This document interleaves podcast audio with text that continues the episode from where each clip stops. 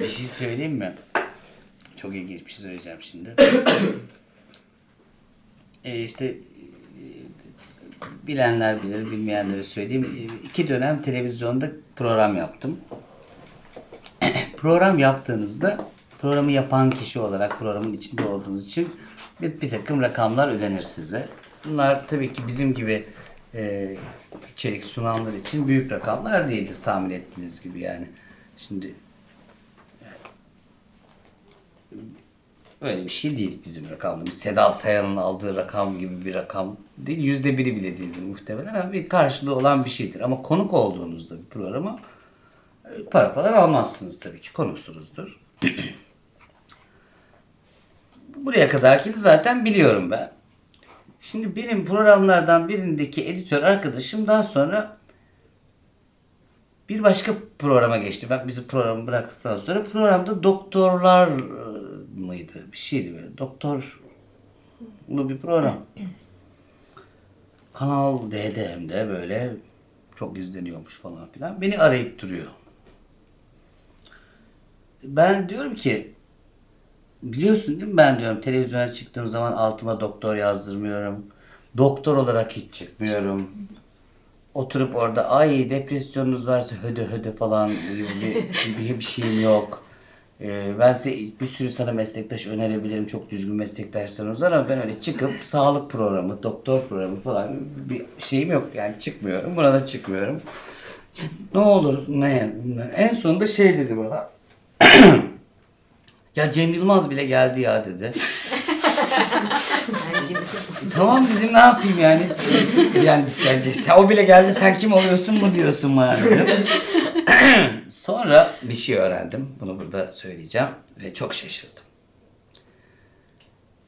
Meğer o programa giden doktor e, arkadaşlarımız, profesör doktor arkadaşlarımız vesairelerimiz üzerine para veriyorlarmış. Çıkmak için. Vay be. Yani durumlar buralara gelmiş durumda.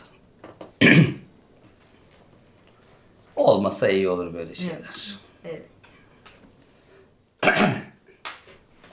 Yani sen zaten kıymetli biriysen görüşlerini sunmak için sen oraya davet edilirsin. Ama üzerine para vermek bilemedim yani ayıplamadım, ahlaksızca bulmadım ama garip e, geldi bana. Zorlanmış Bir olabilir mi? Sistemin böyle akması, reklama e, olması gerekmesi. İşte popüler. Abi bak şimdi bazı şeylerin reklamı vardır. Ama bazı meslekler şöyledir. Bazı meslekler sen işini çok düzgün yaparsın. Sana gelen kişinin şifa bulduğu için arkadaşına Tavsiye der ki bana çok iyi geldi, çok iyi e, şifa verdi. Sen o da gelir ama bilmiyorum ben bu işlerin e, pek reklamla olmayacağını düşünüyorum. Reklamı olmaz, PR'ı böyle olmaz gibi geliyor bana. İşini yaparsın. Zaten. Merkezsindir bilemem. Ben hiç öyle şeylerde çalışmayı sevmediğim için ama bilmem ne tıp merkezi, e, bilmem ne hastanesi. Onlar reklam yapabilir. E, Bilemem ama bir doktorun e, ben bana uygun gelmiyor. Yani daha doğrusu zamanını buna harcamamalı kişi, o kişi. Ya ben yazmaya harcayayım zamanımı, kitabımı. Roman yazıyorsun. Şimdi roman yazarken acaba bunun reklamını nasıl yaparız ya demeye başladın da romandan yersin. Yani ayıplamıyorum ama bir süre sonra işler şeye dönmeye başlıyor. Yani işimizi yapıyoruz, kendimizi tanıtmaya mı daha çok ayırıyoruz? Yani biz bir şeyler yapalım, o yaptığımız şeyler nedeniyle birileri bizi tanısın, önemsesin. Bunu anlıyorum. Mesela bana diyorlar ki ya sen e, işte tanınıyorsun onun için az, e, sana çok insan geliyordur. Bana çok insan gelemez ki. Bana gel- insan gelen sayısı. Ben çünkü günde 6 kişi görüyorum. Bunu haftada 4 gün yapıyorum. Yani beni bütün dünya bilse raka yani Şey sa- belli. saatim belli olduğu için benim Evet. gelirimde hiçbir değişiklik olmuyor arkadaşlar haberiniz olsun. Aynı sabit böyle maaş gibi. Niye böyle yaşadığımı da söyleyeyim. Niye böyle yaptığımı da söyleyeyim. Çünkü bunu çoğaltmaya kalkarsam kepazeleşmeye başlarım. Ne yaparım? Kaybetmekten korkarım. Neyi? Maddi bir şeyleri. Maddi bir şeyleri kaybetmekten korkan kişi ne yapar? Karşısındakiyle sahici ilişki kuramaz. Benim mesleğimin temel özelliği sahici ilişkide kalabilme. Ne olacak ya ben günde, günde zaten ne yapabilirim ki? Sabah mı gideyim? 8'de başlayıp Tabii, bilmem ne mi 8'de yapayım? En 10'da fazla kapatıp. 6 kişi görüyorum. Bu 6 kişi de ben yaklaşık 20 yıldır zaten günde 6 kişi görüyorum. Talep bunun bin katı da olsa 6 kişi görebiliyorum. 100 bin katına çıksa gene 6 bin kişi görebiliyorum. Kanaatim odur ki bana da e, karşımdakine de iyi gelebilecek sürede budur. Bunun üstesine üstüne gitmek artık meseleyi başka bir şey için yapmaya döner. O zaman o şeyi istiyorsan, bütün derdin oysa oraya dönük bir yere gitmem lazım benim. Gidip borsa oynayayım o zaman. Gibi yani kaliteyi bozan şeyler, niteliği, niteliği bozan şeylerin çoğu böyledir. Yani gözledebilir. Yani sinemada, e, dizi filmlerde, şurada burada da nitelik, niteliği bozan şey bu. Bütün önceliğin nicelik olmaya başladığında. Nicelik de bir değerdir. Ama ne yapıyoruz? Yani mesela nasıl anlatayım? Yani sayısal olarak fazlalığının e, değerli olduğu şeyler vardır hayatta. Ama nitelik her zaman bu demek değildir. Yani yemeğin miktarını e, hatta karavanayla yaparsan 300 kişilik bir karavanayla kesinlikle nitelikten kaybedersin. Küçük bir tenceredeki kadar lezzetli değil mi? Olmaz. E şimdi bütün meselemiz bu olunca sinema ile ilgili e, e, geçenlerde şunu duydum Gözde. Sen zaten biliyorsundur. E, ama ben bayağı yeni duydum yani. Mısır altı- mevzusu mu? He? Mısır mevzusu. Yok yok o değil. O, o gündemdeki mevzu değil. 6 ila 8 ay önce şöyle bir şey duydum. Şimdi gişeyi hesaplıyor. Tabii ki bu bir yapımcısın.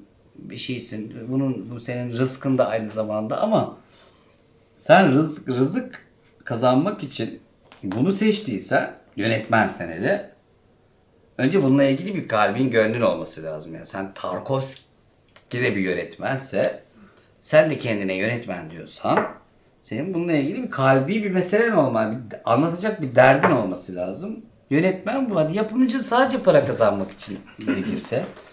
Şimdi o zaman neye giriyor? Ni- Niceliğe giriyor. Çok seyredilsin, çok gişe yapsın. Güzel ne güzel keşke yapsın. Ama mesela Türkiye'de durum şuymuş. Türkiye'de bir filmin çok gişe yapması demek maksimum 17 yaşına kadarki grup çok izlediğinde büyük gişe yapıyormuş. Yetişkinler değilmiş bu. Biliyor muydun? Hayır. Hı. Yani Türkiye'de bir film çok gişe yapıyorsa büyük oranda 20 yaşa bile çıkmıyormuş o büyük gişeyi yaptıran kitle. Şimdi bu ne demek? Bundan sonra bizim izleyeceğimiz Türk filmlerinin önemli bir kısmını bu yaş grubu için hazırlanmış. Şimdi bu yaş grubu için hazırlanmış bir şey çok güzel ama o yaş grubu için bizzat yapıldığında çok güzel. Ya ben ama bu yaştaki bir adam ergen için yapılmış bir, bir film izlemek zorunda kalıyorum. Dolayısıyla espriler oraya gidiyor. Nitelik oraya gidiyor. gi- Derinlik oraya gidiyor. Bütün malzeme bur- burada dönüşmeye başlıyor. Yani, Yani sen 25 20 so- 20 yaş ve 25 yaş sonrası insanları hedefleyen bir film yaparsan Türkiye'de gişe yapamıyorsun. yapmıyormuş. Yani onların istediği gişeyi yapmıyormuş.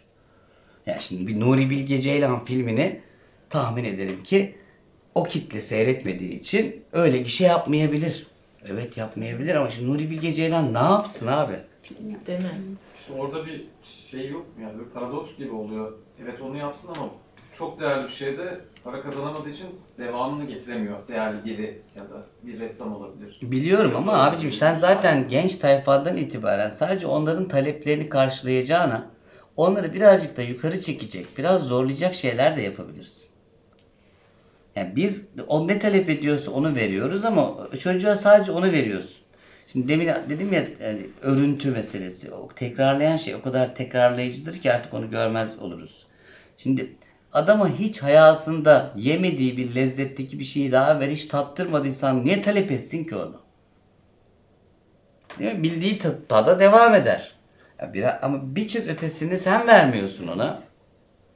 Bir de ayrıca bu, bu yani ki sadece bunlar için yani bu, bu, bu yaş grubu için film yapılmaya devam edilse Türk sineması çok gelişiyor. Neyle gelişiyor? Mesela ölçüm ne? Türk sineması artık çok para kazanıyor. Bu gelişimin bir ölçütü olabilir ama bir tanesi. Bir tanesi. tabii. Daha fazla sayıda film çekiliyor diye bakıyorlar. Daha fazla Evet. sayıda film. Geçen sene Türkiye'de yabancı filmlerden çok Türk filmleri izlenmiş. Evet de abi müsamere düzeyindesiniz.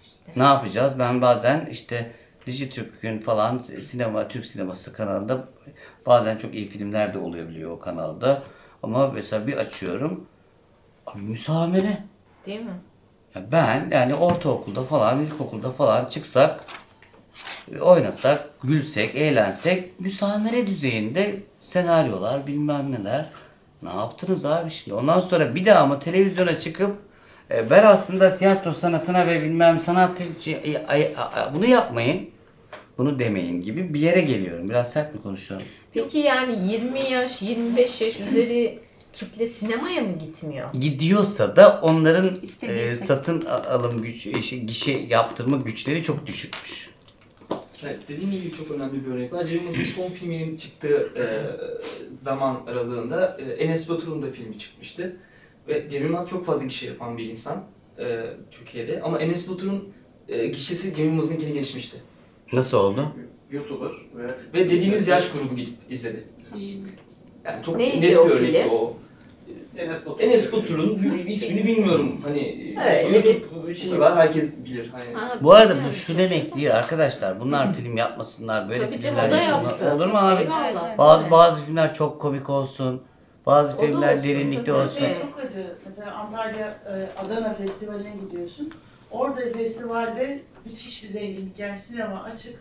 Hangi saatte istersen hangi filme gir, izle. Heyecan yaptım. Ne güzel evet. Ve fakat filmlerin çok güzel filmler var. Hiçbiri vizyona girmiyor. İşte. Çünkü seyircisi yok. Bak, Ve onların bekliyorsun ki ya işte Blue TV satın alacak, oradan izleyeceksin ya sahte internete düşecek de birine seyrettireceksin. Ama çok güzel filmler var ama hiçbiri e, alıp Ama ama olmaz, Gözdeciğim durum şu ya. Şimdi hayatında hiç yemediğin bir şey var. Avokadoyu hiç görmemişsin. Lezzetini de bilmediğin için talep eder misin? Ben gideyim bir avokado alayım der misin? Avokado denilen şey gelir, yavaş bir tadına bakarsın, sonra bakarsın avokado yemeyi seviyormuşsun.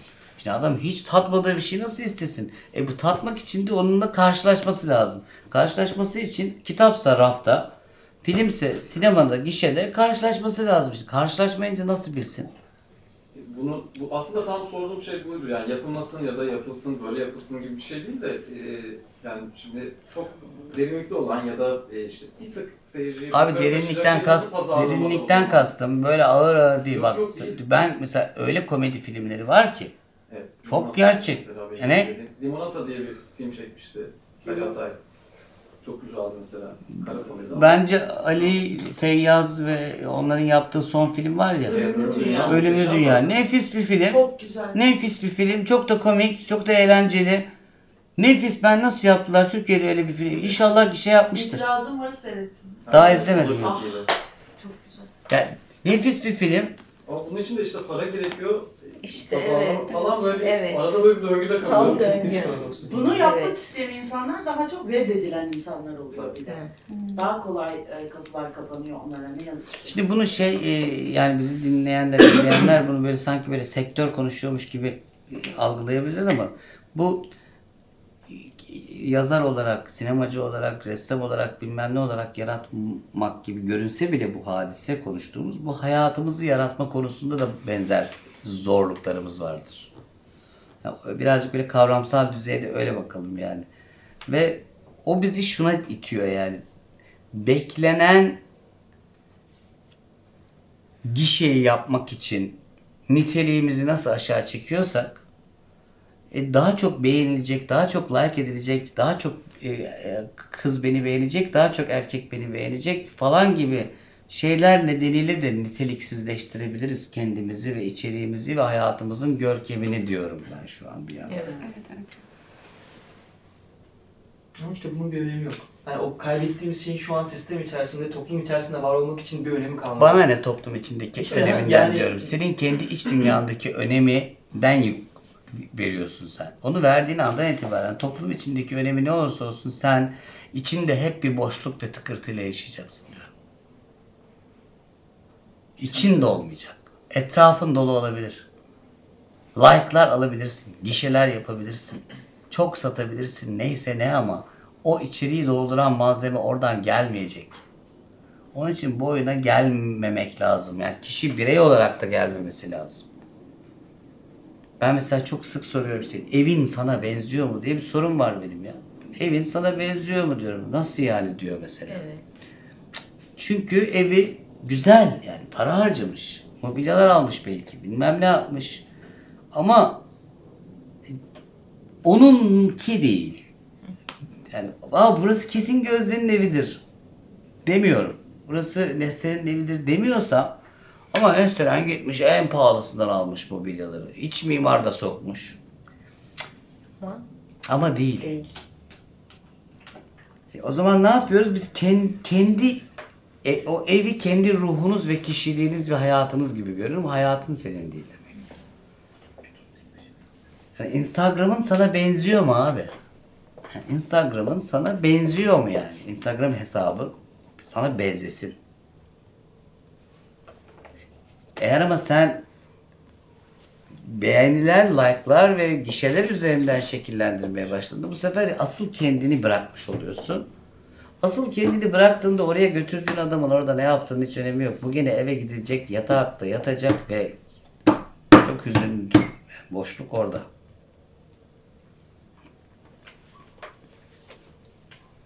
Yani bunu sadece böyle bir sinema sinema sektörü falan gibi konuşuyorum. Bir Buralara iyi bir çalışmak lazım.